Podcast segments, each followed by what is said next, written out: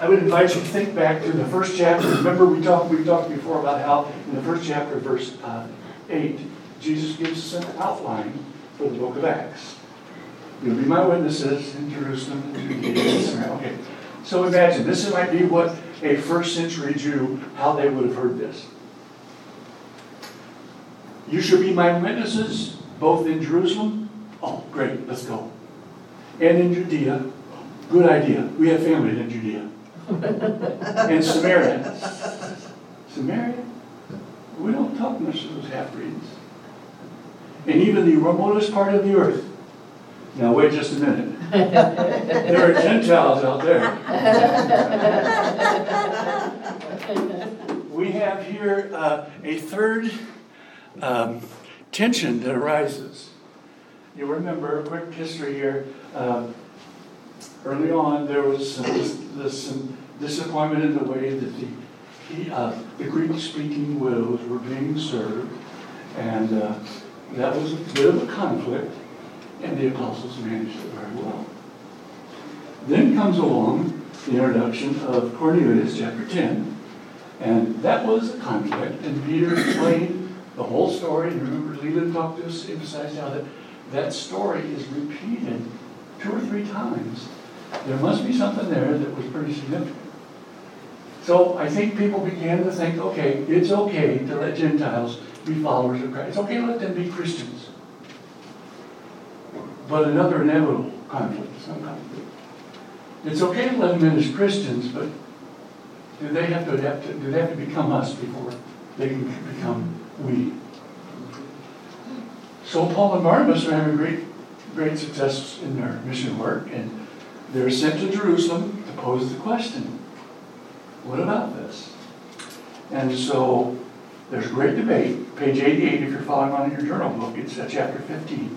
I'm going to start with Peter's speech here. Page eighty-eight, top eighty.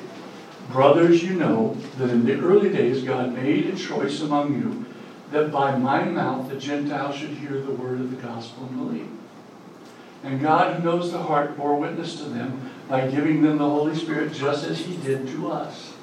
And he made no distinction between us and them, having cleansed their hearts by faith.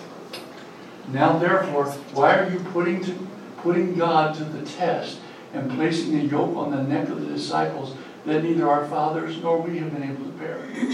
But we believe that we will be saved through the grace of the Lord Jesus, just as they will. And the assembly fell silent. And then Paul and Barnabas talk about their experiences. James will make a comment here. But that's mainly the, the, the message of the sermon that uh, I want to spend some time on today, and I'll let Leland in the second half of our class uh, talk to us about maybe some content. But uh, these folks were faced with a dilemma. Uh, I know of two, at least two in this room, who happened to be the first child in their family. And if we could push rewind and go there, I bet those little duffers thought, life is great. Life is good. I have two adults that exist because they serve me. everything, everything is wonderful. Everything is wonderful. And then a brother or sister comes along and ruins everything. Now I've got, now I got to be nice to them. I mean, they're kind of nice. They entertain me a bit, but I have to learn to share with them. Uh, I don't know that I'm happy this little crumb grabber has come. Okay? Well, I can tell that story because I'm the one that came along and made it harder for my older sister.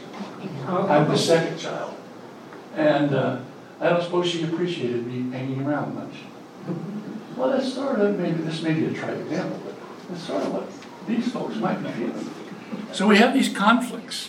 Um, and there are some things about conflicts I'd like to talk about today.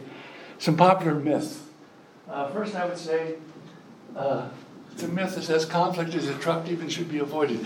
Notice the elders um, with the women that were being served.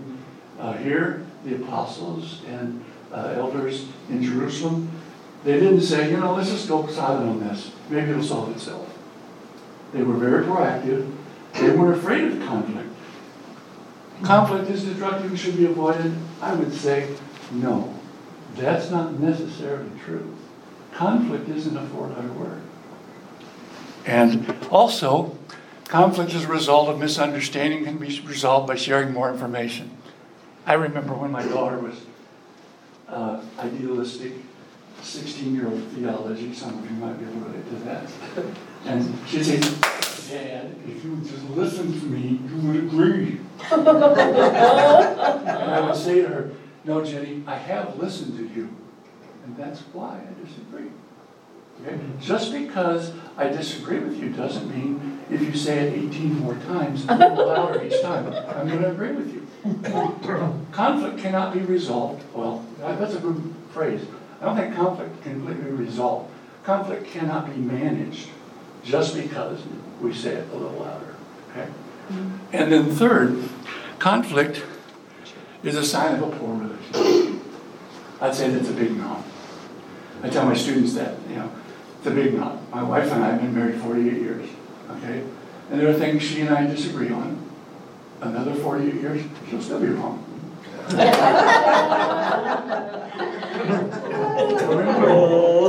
remember I called you Lenny. Remember I called you Lenny last week. You might, sorry. But I believe that conflict is not a sign. It's not a sign of a bad relationship. If anything, it's a sign of a Because if Debbie and I conflict on something, uh, it means it matters. It means something to us. And when we can manage that and adapt to that, that's where closeness, that's where intimacy comes from. And so conflict doesn't have to be avoided. It's a, it's a, it can be a good thing. Some of the things, some of the benefits are it increases involvement. It lets the other people know in this conflict, this matters to this. I'm involved in this. This really matters. And uh, this is important to me, right? And then the second is, may seem odd, but it promotes cohesion. Uh, remember the phrase, the family that prays together stays together. Maybe another way to say it, the family that fights together stays together. If it's important enough for us to express conflict, we show this matters to us. And it's like when a teen there, you might remember a scene from, uh, I forget what the title, Clash of the Titans or Fight of the Titans or what is it, where Denzel Washington is the football coach? Oh, Remember the Titans. I think it is, right? Was that it? I didn't remember. remember. There was a time when two of the, uh, it was it was a conflict between a merged school.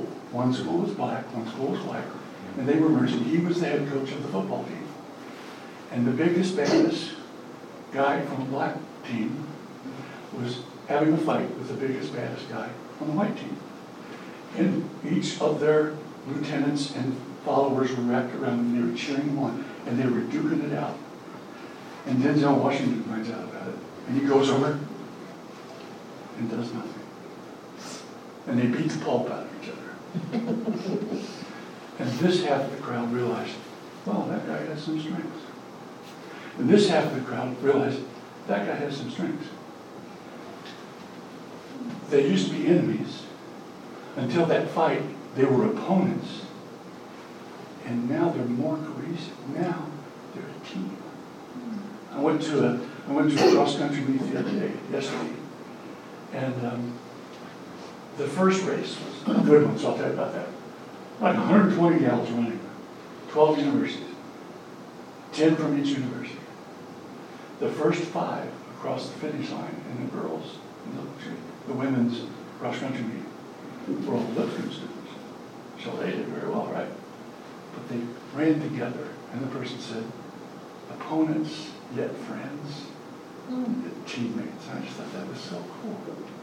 It, Actually, if I'm willing to fuss with you about it, it matters to me. And it'll promote cohesion. Third, it increases productivity. We're going to get more done. I can realize where your interests are and where your strengths are, where my strengths are, and we're, we get more done. Okay? In, a, in a group context at work, I think we get more done when we realize here's an area where you can be strong, here's an area I can be strong. And because we've dealt with that tension, we're more productive. It increases our chance of commitment. It, it verifies to the other party this matters to me. This is very important to me. So I tried to come up with a visual. Let's see if it works. We'll see if it works. I would say, if the conflict is bigger than the relationship, okay? If the conflict is more important than the friendship or fellowship or relationship, uh, somebody walks. You know, if if, if uh, Larry and I are in a conflict, and the conflict means more than the relationship, he says, I'm out of here, right? So I would say if the conflict is bigger than the relationship, the relationship stops. However, there's good news. If the relationship is greater than the conflict, we have fellowship.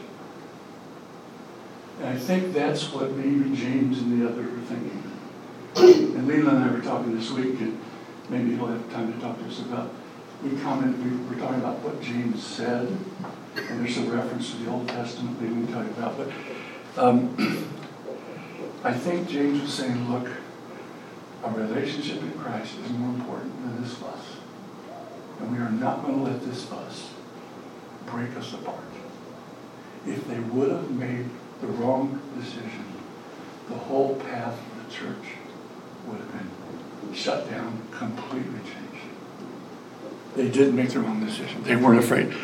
The last few days, there's been a quote floating around Otter Creek circles from nineteen twenty-three, one hundred years ago.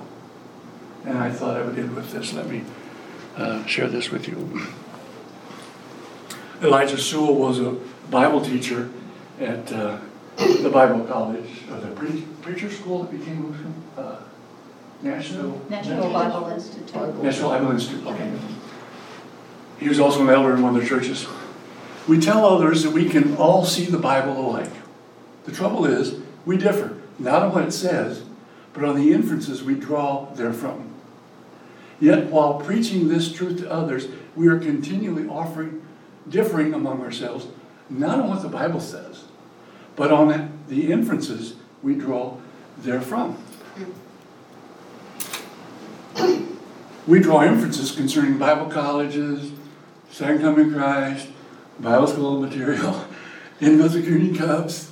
Uh, we could add uh, worship wars, uh, children's homes, uh, Christian God, I mean, okay, and numerous other things. In the interest of discussing these matters in the spirit of love and forbearance, we accuse each other of disloyalty to the book, and we want to withdraw fellowship from one another. So we go down the street and start another congregation, I guess. The remedy for this, and the only one, is to change our emphasis from that of the loyalty of the cause, meaning our plea, and loyalty to Christ, to loyalty to Christ. More love to Him will mean more love for each other. Love is the great principle of unity. It succeeds where others fail, and without it, all others must and will fail. And I, I look at this and I think, this is a great example of how people manage conflict. Did they resolve it? No, I'm not sure you can ever really resolve conflict. But when I know someone has a different view, and yet I love them, oh, the relationship is even stronger. I think that is the benefit of what came out of uh, Acts fifteen. So we've got a few minutes on my share, and if, if you have some things you'd like to add here, that'd be great. If not, we'll move it to Leland. I've got about four minutes left, I think. I've got a timer set, so I will take all this time. And it will go off at least in my hearing aid. I'm not sure it'll go off in your hearing aid, but in my hearing aid it'll go off. So uh, thoughts, questions, maybe this, uh, uh, you could add to this for us.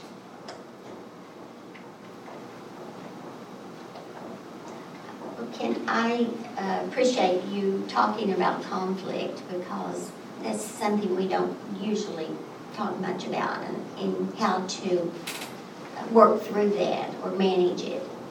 Uh, I think uh, your comments were very good. Uh, um, I would encourage people. Yeah. How many, how many broken hearts are there? Leland and I, uh, I just read a book on the history of, oh, Leland helped me with the title of the book. Was it Meet Me at the Blue Hole? No, just At the Blue Hole. At the Blue Hole. And it was just a fascinating book on how they uh, tried to, based on the, on the unity in Christ, how they were trying to resolve the differences between the churches of Christ, the disciples of Christ, and the Christian church. It was fascinating for Amen. me to read. I didn't know a lot of the history. Mm-hmm. I knew some of it, but I think it speaks to this, uh, trying to be the person that extends love and being the peacemaker instead of the one that's we're trying to... You know, we have some dear friends in Michigan who, she grew up in the one-cup group of our fellowship. And every time her mom and dad would visit, uh, the church we were part of, they would pass traditionally like we do here. But on that day, when she was with her parents, she would grab the one tiny little cup, she'd take a tiny little sip out of it, and she'd take one little time sip. Flavel Yakeley, I told her, talked to her Wednesday class about this reason. Flavel Yakeley used to tell the story of the church. Two congregations emerged. One was a multi-cup uh, uh, communion church, and another was one cup. And what they did is they took the communion tray, the juice tray, and bored a big hole in the middle of it. And there was one bigger cup in the middle. And they were able to pass it. And if Leland is a one-cup guy, he grabs the one cup. If I'm not a one-cup guy, I grab the little cup and we're together. And he said that was such a neat image. And he said they took that communion tray and put it in kind of a trophy case in the lobby as evidence of the unity we had. Wow. So that's so cool. How many churches have broken apart? They're fussed over something. This is a good model. Acts fifteen is a good model. We don't have the wisdom of the apostles. We don't have the miraculous ability of the apostles. But uh, uh, what a great, what a great example. Other thoughts? Thank you. Yes. I think we have to read when we reach these these points of conflict, we really need to bore down or remind ourselves what is non-negotiable, mm-hmm. and. Uh, Really, I, I, I don't want to get into what is non-negotiable. There's only one or two, actually. Well, Josh mentioned a couple. That may be about it today in church, you know. Those might be the non-negotiables, but yeah, there's a whole lot that, uh, that we could... Do you hear that? I hear it. I hear it. Yeah. Okay, I better stop. Thank you.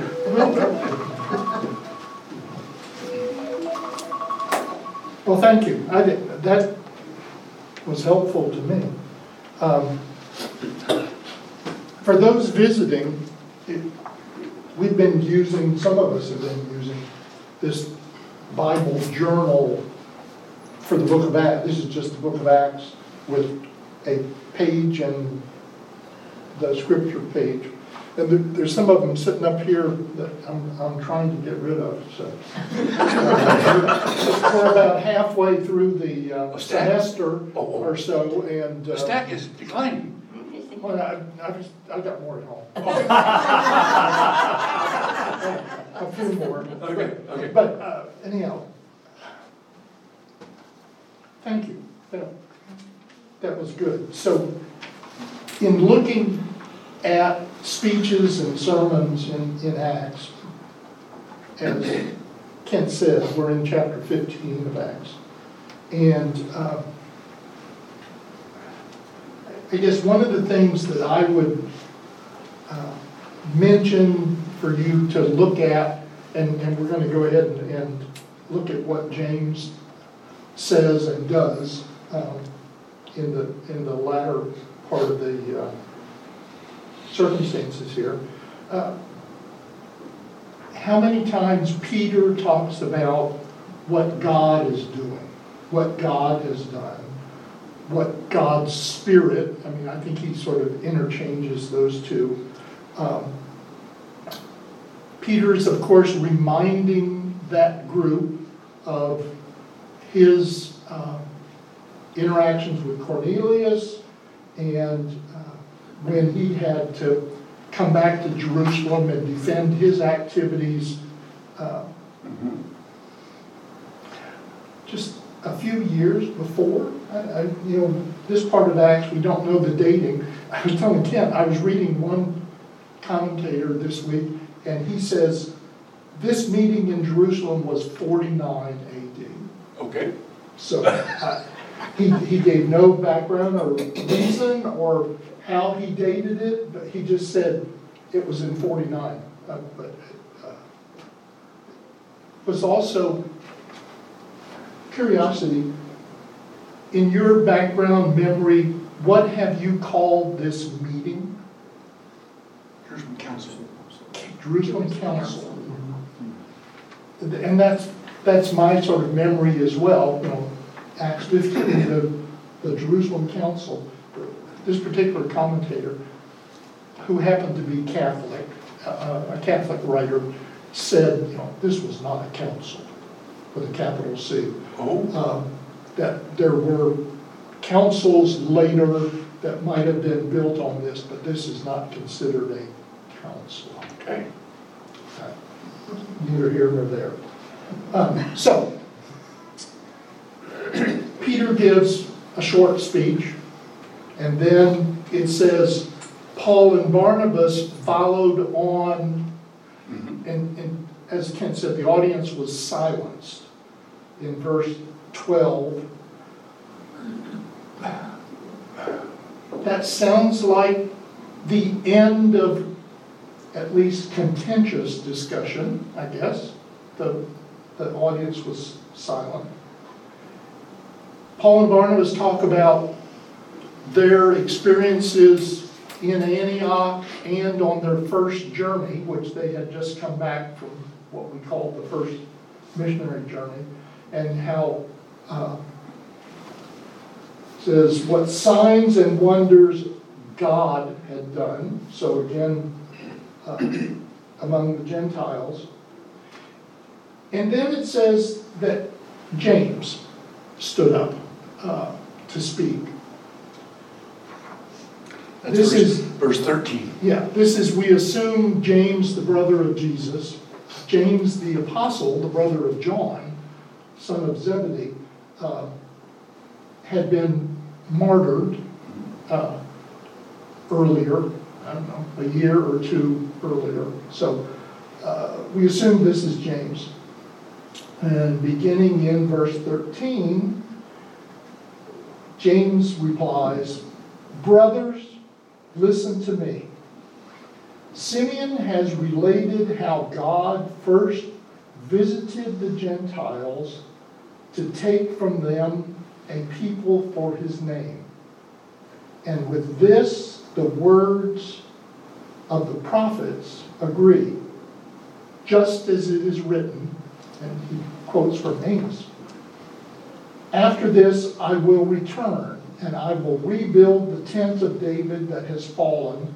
I will rebuild its ruins, and I will restore it, that the remnant of mankind may seek the Lord, and all the Gentiles who are called by my name, says the Lord, who makes these things known from of old. Then James continues, therefore, my judgment is that we should not trouble those of the Gentiles who turn to God, but should write to them to abstain from the things polluted by idols, and from sexual immorality, and from what has been strangled, and from blood. For from ancient generations, Moses has had in every city those who proclaim him, for he is read every Sabbath in the synagogues.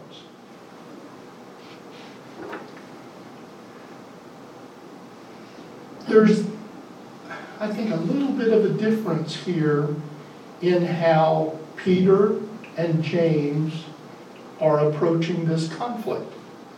It, the, just the way I read it, um,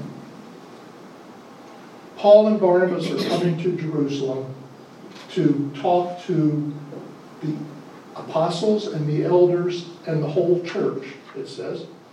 And a group was bothering the Gentile Christians up in Antioch. They, they had come from Jerusalem. We, we don't have any note as to someone sending them, but they came at least from Jerusalem. With, they were Pharisees by background, now believers, and they came up and told the Gentile Christians, well, the men have to be circumcised and you have to obey the law of Moses in order to be a Christian. I think Peter is saying no.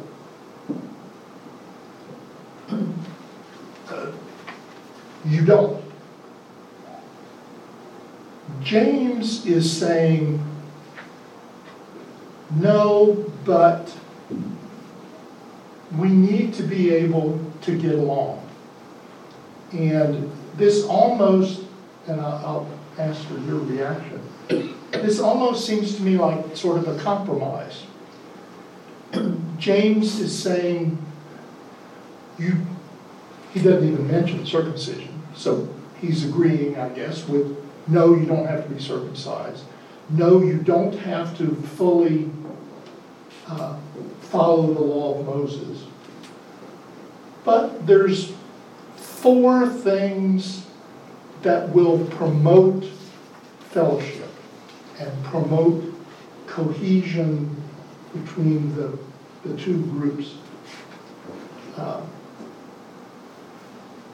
abstaining from things polluted by idols, the E S V renders it so. Uh, not eating food, perhaps, um, not participating in some sort of activities connected to idol worship, sexual immorality. He uh, mentions as a as a good thing that they should follow. From what has been strangled, and from blood. The, the strangled part uh, sort of goes against um, kosher regulations in that they wanted all of the blood to be out of the animal before it was uh, cooked or eaten. And then blood itself, there were some pagan temple rites, whatever, that involved drinking blood directly. So, um, I don't have it right here in front of me, but apparently the Gentile Christians were happy with this compromise. We, we don't, that I'm aware of, have any pushback. Later on, you know, Paul says, you know, things offered to idols, it's neither good nor bad. Doesn't idols aren't anything, so it, it doesn't matter. So it, it seems like later in in early church history, maybe the, the meat offered to idols thing went away a bit. But uh, so. I'm talking a lot.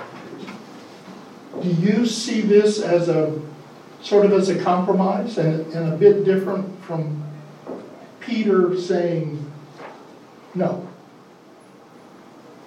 you don't have to be circumcised. You don't have to follow, you know, the law of Moses as far as uh, all of the special days, all the days, the days, the So you see him as doing this just to kind of resolve this one situation? I think so, yes. Okay. That, that um, this was a way that the Jewish Christians and the Gentile Christians could fellowship, could be in community together and, and not feel uncomfortable with each other. It seems like we always have uh, disagreements,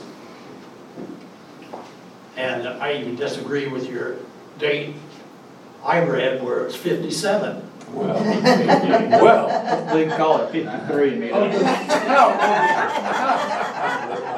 how, how, how rude! How, how rude!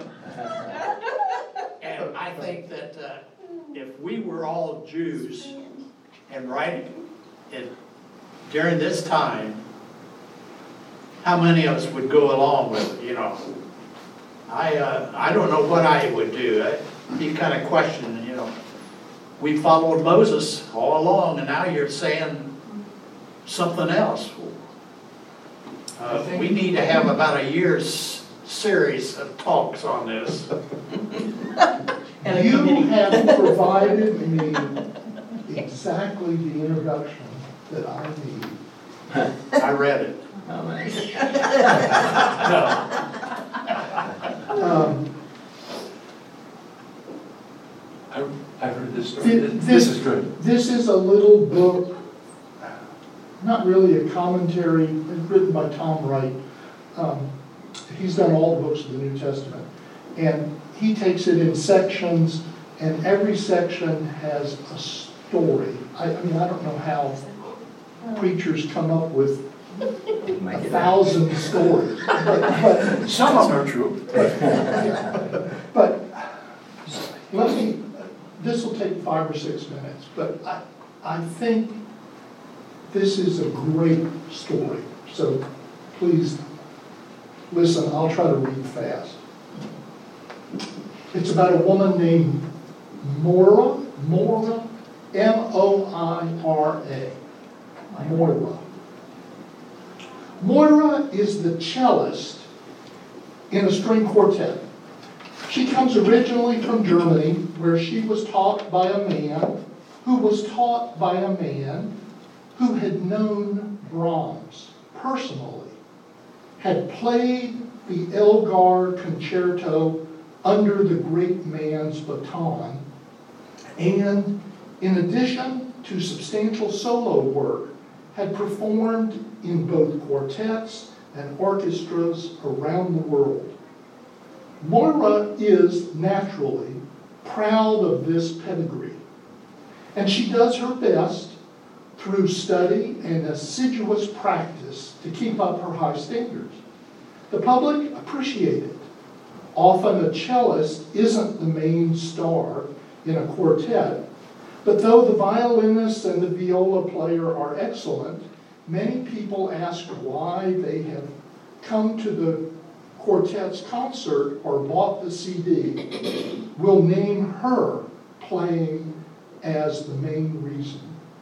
She carries with her a gentle but clear sense of the noble tradition of European music. She seems to breathe the air of the great concert halls of Vienna, Milan, Paris, and Berlin, as they used to be before the disastrous wars of the twentieth century shook European culture to its foundations. So when the quartet plays Beethoven or Brahms or Mozart, there is always a sense that she provides not just the ground bass for the music, but the solid, substantial sense of what the music is really all about. She can feel in her bones the way the themes, the subjects, the harmonies, and the rhythms flow this way and that, across the different movements and even between different quartets in the same set. She is, in short, a purist, and her colleagues and public value and love her as such. So imagine Moira's reaction a few weeks ago when the leader of the quartet, a brilliant but very young violinist, came to the group excitedly with the new contract proposal. A well-known radio station wants them to branch out.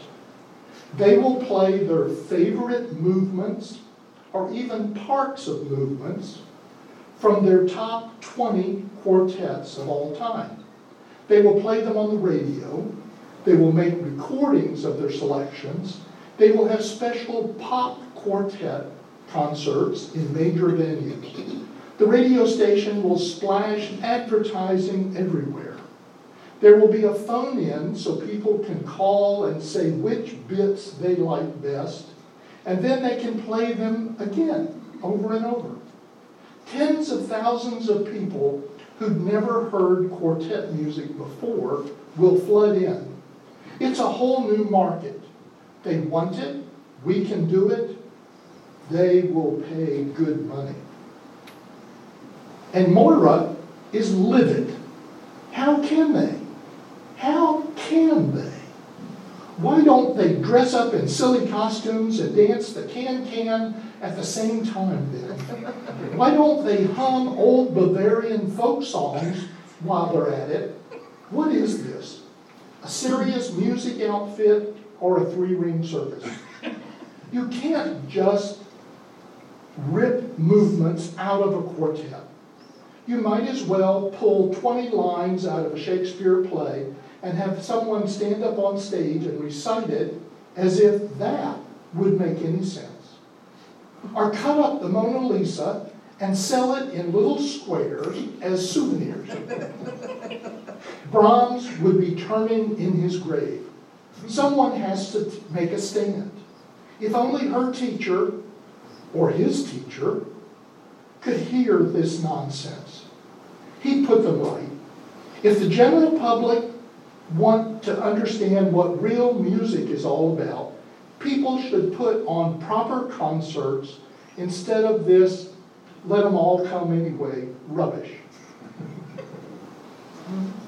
Moira, bless her, is a Pharisee. Of course she is. She understands tradition. She knows that you can cut a tree down in ten minutes, but you can't grow another one in ten years. She knows that people have worked, slaved in poverty, struggled, and even died in the effort to reach the very pinnacle of creative art. She knows that all around there are people who are only too ready to add saxophones to fifteenth century ensembles, to turn a noble symphonic theme into an advertising jingle, to pretend that the important thing about Mozart was his sex life, to psychoanalyze Brahms yet again, as though everyone didn't already know about his poor mother, and as though that would add one iota to the sheer heart-stopping beauty of his German Requiem. She speaks up for the rock on which the whole Western musical tradition stands, before someone blows it to pieces to sell it off in bits, stamped with pictures of famous composers. Had Moira been in Jerusalem, faced with the news from Antioch, not to mention from Turkey, she would have been quite clear. Circumcision matters because Moses said so. And that was a millennium and a half ago. And anyway, it was given to Abraham in the first place two thousand years ago. And people have died because of their determination to keep the laws and the customs. This is our identifying mark as God's people. It's a solemn sign of the covenant. It says so in the Bible. What will it be next? Pulling down the temple? Telling us we should all keep pigs and eat pork?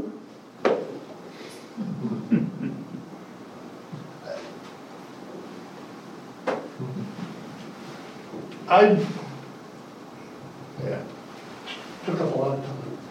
I, I just love that story. I mean, I, in reading it, uh, in a lot of ways, I'm Moira. Uh, it it uh, spoke to me personally. Uh,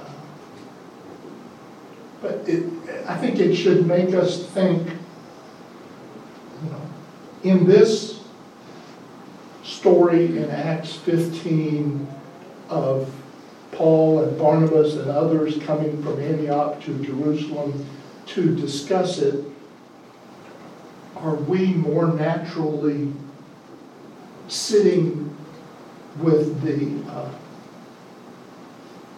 Gentile Christians, or are we more naturally sitting with the uh, ones of Pharisee background and, and uh, listening to Peter and listening to James's, what I'm calling James's compromise, uh,